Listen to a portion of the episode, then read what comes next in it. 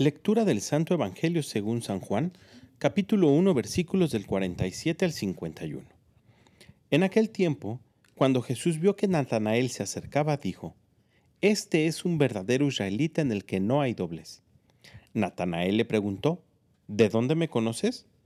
Jesús le respondió, Antes de que Felipe te llamara, te vi cuando estabas debajo de la higuera.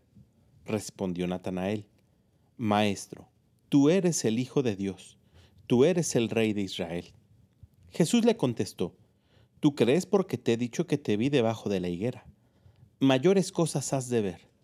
Después añadió, Yo les aseguro que verán el cielo abierto y a los ángeles de Dios subir y bajar sobre el Hijo del Hombre.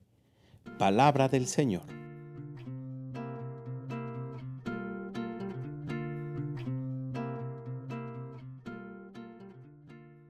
Si pusiste atención a la lectura del Evangelio, te habrás dado cuenta que hacemos una pausa en la lectura del Evangelio de San Lucas para leer hoy el Evangelio de San Juan. Y esto es así porque hoy celebramos la fiesta de los arcángeles Miguel, Gabriel y Rafael, que son los únicos arcángeles de los cuales la Biblia nos proporciona su nombre.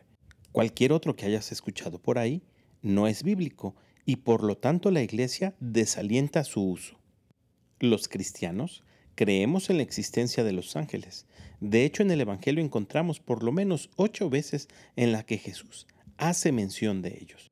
E incluso en el credo de los apóstoles se menciona que Dios es creador de todo lo visible y lo invisible.